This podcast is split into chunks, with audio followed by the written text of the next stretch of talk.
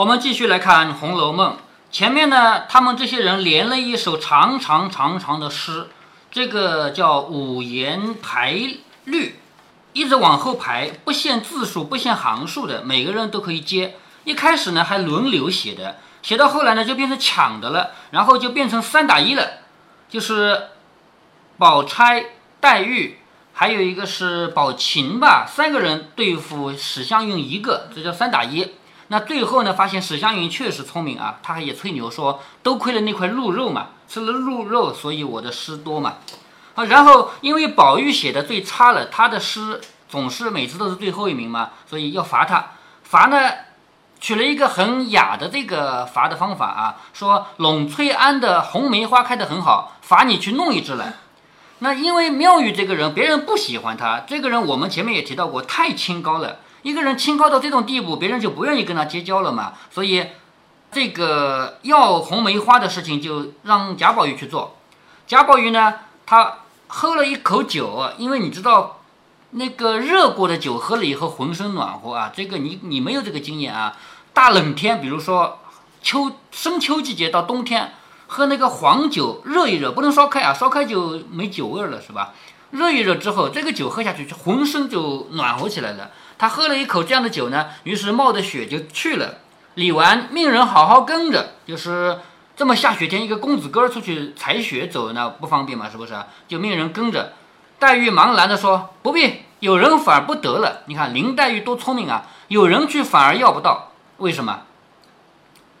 因为呃，妙玉很那看不上那些下人。哎，对，妙玉那边是很清高的，是不喜欢那些人的嘛。有人跟着反而要不到。”李纨点头说：“是。”那李黛玉应该也知道，呃，宝玉是要得到的。哎，对，宝玉是肯定要得到的。一面命丫头将一个美人耸肩瓶拿来。什么叫美人耸肩瓶呢？就是那种细腰的那种高高的瓶子。那种瓶子你用来装水啊，装别的肯定不行，但是可以用来插花，好看嘛，是不是？如果正常情况下，你说你拿一个瓶子来装豆子，那个那么细的腰，那么细的嘴都装不进去，是不是？但是它插花是正好的，花那个枝不是细嘛，对吧？好，美人耸肩的瓶就是这种花瓶啊，拿来准备的水，准备好插瓶。漂亮的瓶子，嗯，好像都是插花的。哎，对，漂亮瓶子都是用来插花的嘛。储了水，准备插梅，于是又笑着说：“回来该咏红梅了。”什么意思啊？我们写过这么多诗，第一次结诗是咏的是白海棠，后来咏菊花，对不对？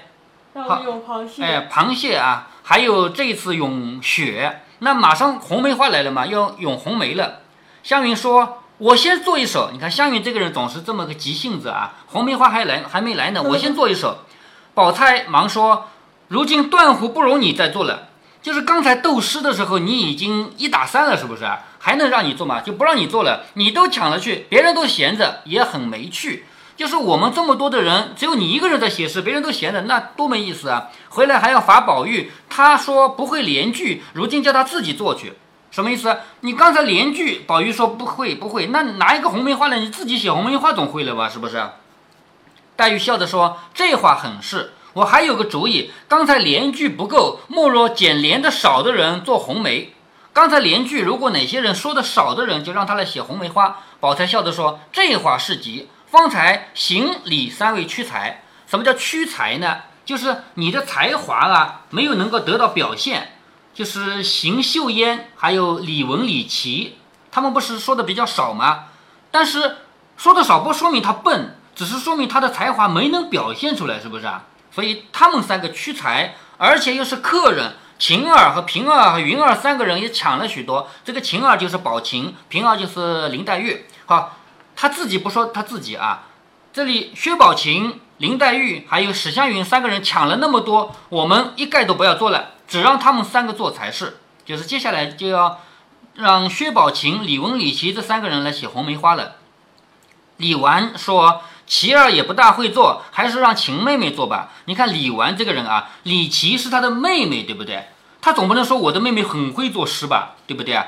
他说琪儿也不大会做。还是让秦妹妹做吧，就让宝琴做吧。宝钗只得应允，又说就用红梅花三个字做韵，每人一首七律。好，第一首诗要用压红这个字的韵，就是 on，对不对啊？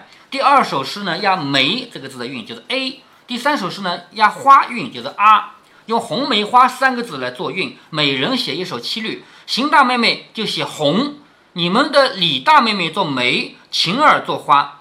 李纨说：“饶过宝玉啊，我不服。怎么轮过来轮过去又没有贾宝玉的份，是不是啊？我不服。”湘云说：“有个好题目让他做。”众人问他什么题目啊？湘云说：“就让他做访妙玉起红梅。访是寻访，寻访妙玉；起是祈求，祈求一枝红梅花来。就让贾宝玉写的诗呢，不是咏红梅花，而是访妙玉起红梅。那这两种诗的内容有什么区别呢？咏红梅花就是我看到红梅花多美，我来写一首诗，对不对？但是仿妙玉起红梅明显是个记叙文嘛，是不是？一般诗都不是记叙文。呃，诗也有记叙的啊，就像像那个李白的那个什么，呃，《蜀道难》好像也算是记叙文啊，就是自己一路上爬那一首座山，爬到顶的一种感受。还有杜甫的那个什么，住在一个老翁家里，然后有兵过来敲门，要抓人去当兵。你读过这首诗没有？没。没有啊，这些也是记叙文，诗也有记叙的啊，就比较少而已。说让宝玉回来写访妙玉起红梅，岂不有趣？众人听了都说有趣。一语未了，好，一句话还没说完，叫一语未了。只见宝玉笑嘻嘻的钳了一枝红梅进来。这个钳是什么意思呢？比如说我拿这个东西肯定不叫钳，稍微长一点，一头拿手里，一头扛在肩膀上，这个叫钳，知道吗？也就是说这东西是比较大、比较长的。红梅花，它肯定是连枝头剪了一剪了一枝过来，是不是啊？是比较长的，这样拿叫钳。贾宝玉笑嘻嘻的钳了一枝红梅花进来，众丫鬟忙已接过，插入瓶内。众人都笑称谢。宝玉笑着说：“你们如今赏吧，也不知费了我多少精神呢。就是我去要这个红梅花，不知费了多少精神。你要想想，问妙玉要东西是这么容易要的吗？对不对？”说着，探春早又递过一暖盅酒来。啊，到外面去那么冷的冰天雪地走过了嘛，再喝一壶暖酒啊。众丫鬟走过来接了蓑笠掸雪，蓑就是蓑衣，笠就是斗笠嘛。接过来把雪拍拍干净，叫掸雪。个人房中丫鬟都添送衣服来。什么叫个人房中呢？就在这里这么多个小姐，她们自己家都有丫鬟，怕冷吗？就送点衣服来，叫个人房中丫鬟都送了点衣服来。袭人也请人送了半旧的狐叶挂来，狐叶就是狐狸的皮，狐狸的。鸽子窝里的皮叫狐叶啊，这个地方的皮最柔软啊。狐叶挂就是用那一小块皮拼出来的。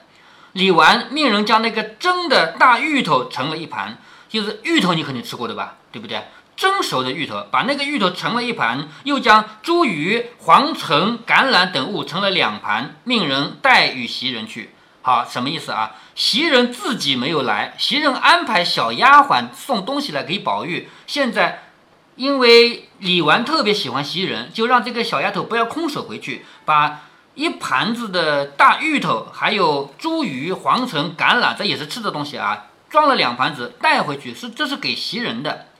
湘云且告诉宝玉刚才的诗题，又催宝玉快点做。宝玉说：“姐姐妹妹们，让我自己用韵吧，别限韵了。就是你限我用一个什么韵，我写不出来怎么办？让我自己用吧，是不是？”众人都说：“随你去做吧。”我们对你没要求了，反正你写的最差嘛，是不是？你就自己写吧。一面说，是不是指定题目？哎，对，指定题目没定，没定韵，格式也没定吗？格式就是七律啊。一面说，一面大家看梅花。原来这只梅花只有两尺来高，两尺高还得了的？以前的一尺跟现在一尺有点不一样啊。以前的一尺是二十三厘米，那两尺多高的话，那不就是六十多厘米了吗？是不是啊？两尺来高是两尺多高的意思。那这只红梅花应该有这么高了，是不是啊？啊，两尺来高的红梅花，它连枝头剪过来啊，旁有一枝纵横而出，约有五六尺长，这什么概念啊？就是旁边生枝丫的，高度只有两尺来高，旁边伸出去五六尺长的一只枝丫，这样斜出去的，明白了吧？所以刚才不是说贾宝玉是钳着过来的吗？是要钳过来的，这么长，是吗？其间小枝分歧，或如盘梨。盘梨是什么？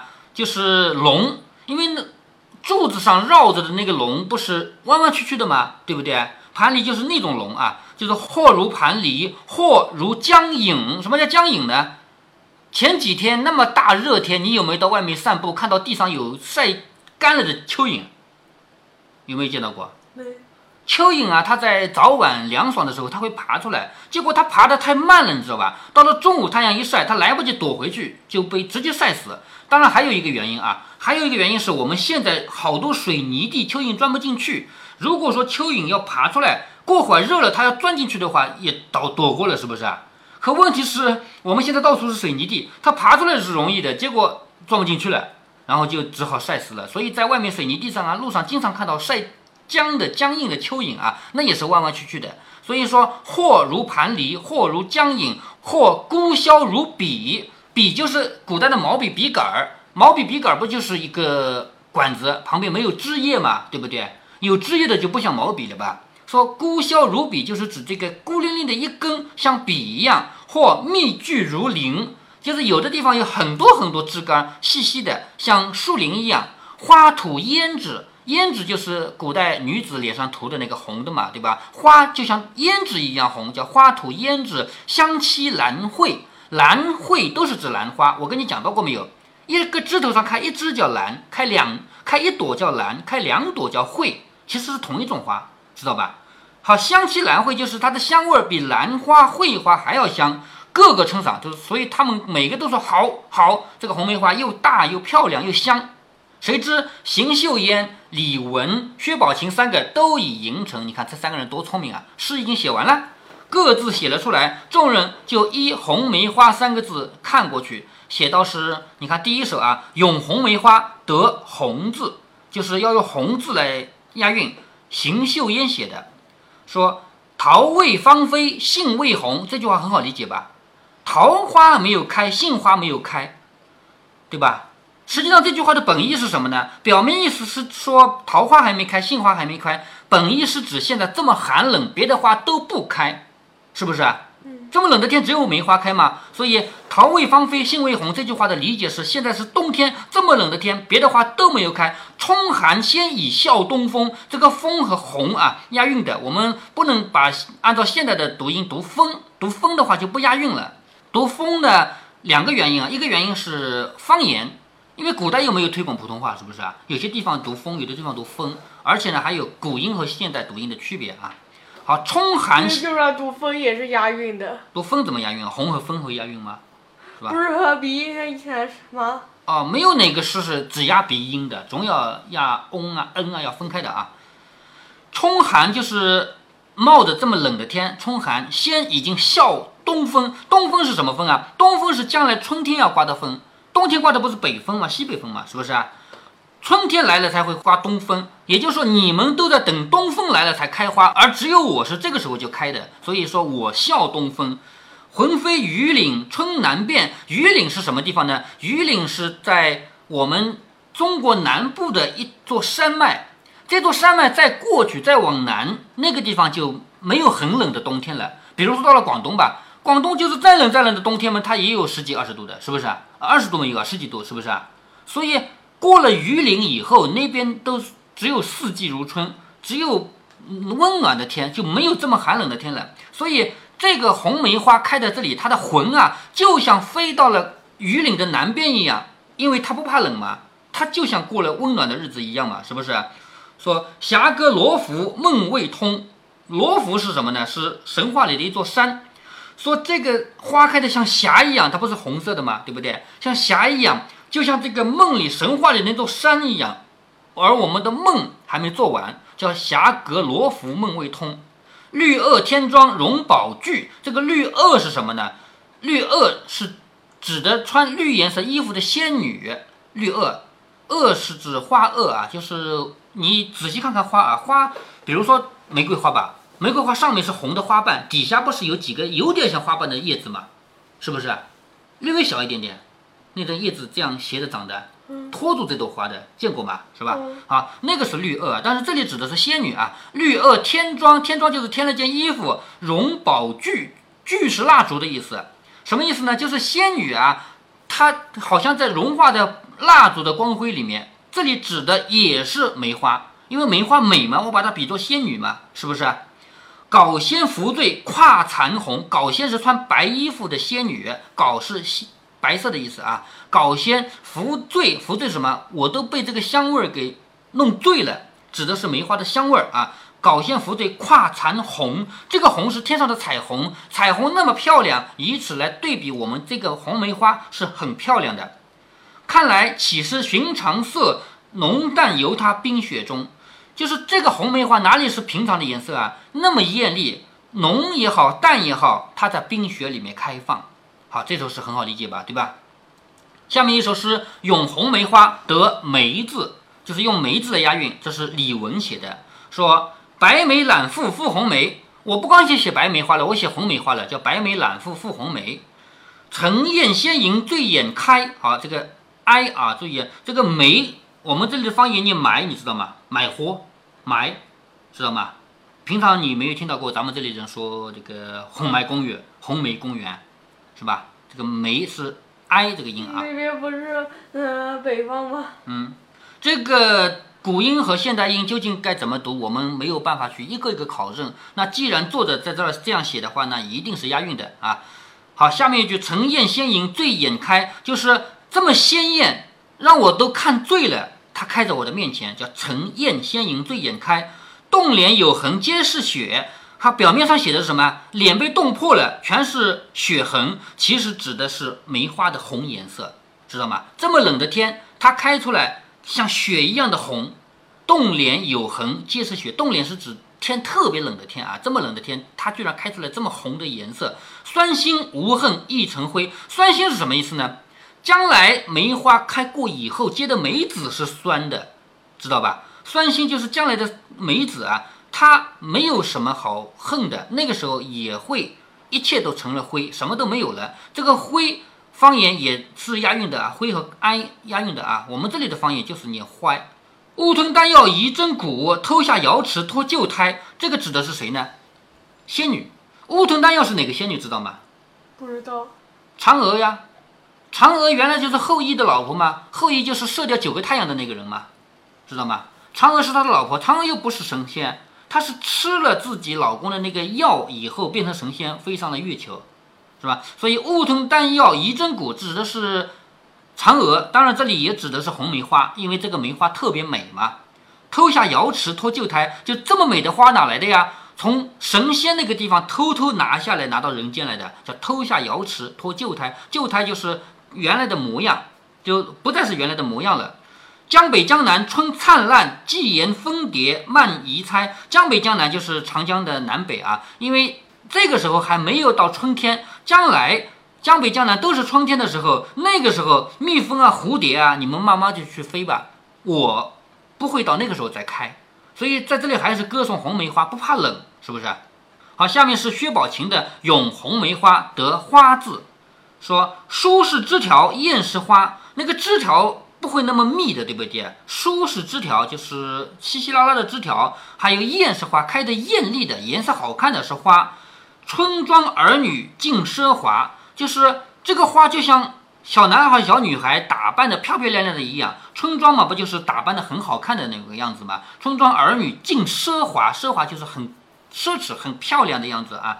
闲庭曲栏无雨雪，闲庭就是指庭院，曲栏就是弯弯曲曲的栏杆，没有多余的雪，因为雪已经下过了，已经。都已经扫到地上来了。闲庭曲栏无雨雪，流水空山有落霞。好，流水空山，我们知道是很美的意境啊，一幅画一样的美好。有落霞，有那个晚霞那么漂亮。这里指的是红梅花的颜色。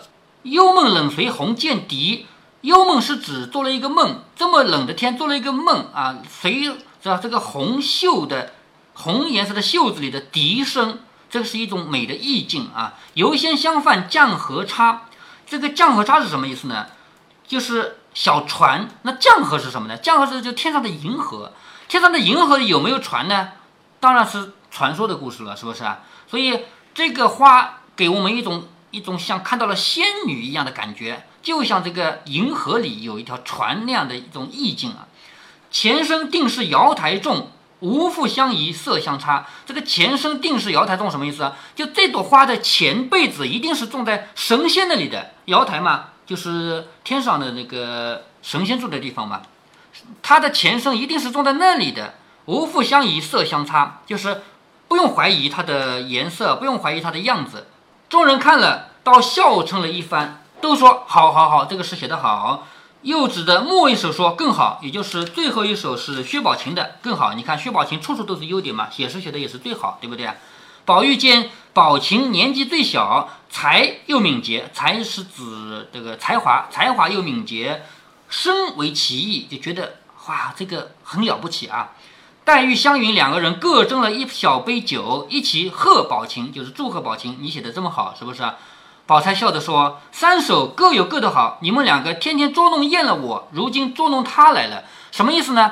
薛宝钗要替薛宝琴来谦虚一下，因为他们是姐妹，总不能说对啊，我妹妹写的最好，那不可以，是不是啊？所以他们说薛宝琴写的也不怎么样，你们平常就说我写的好，今天又说他写的好了，都是捉弄我们的。好，这个是谦虚的一种方法啊。李纨又问宝玉：“你可有了？就是你的诗好了没有？”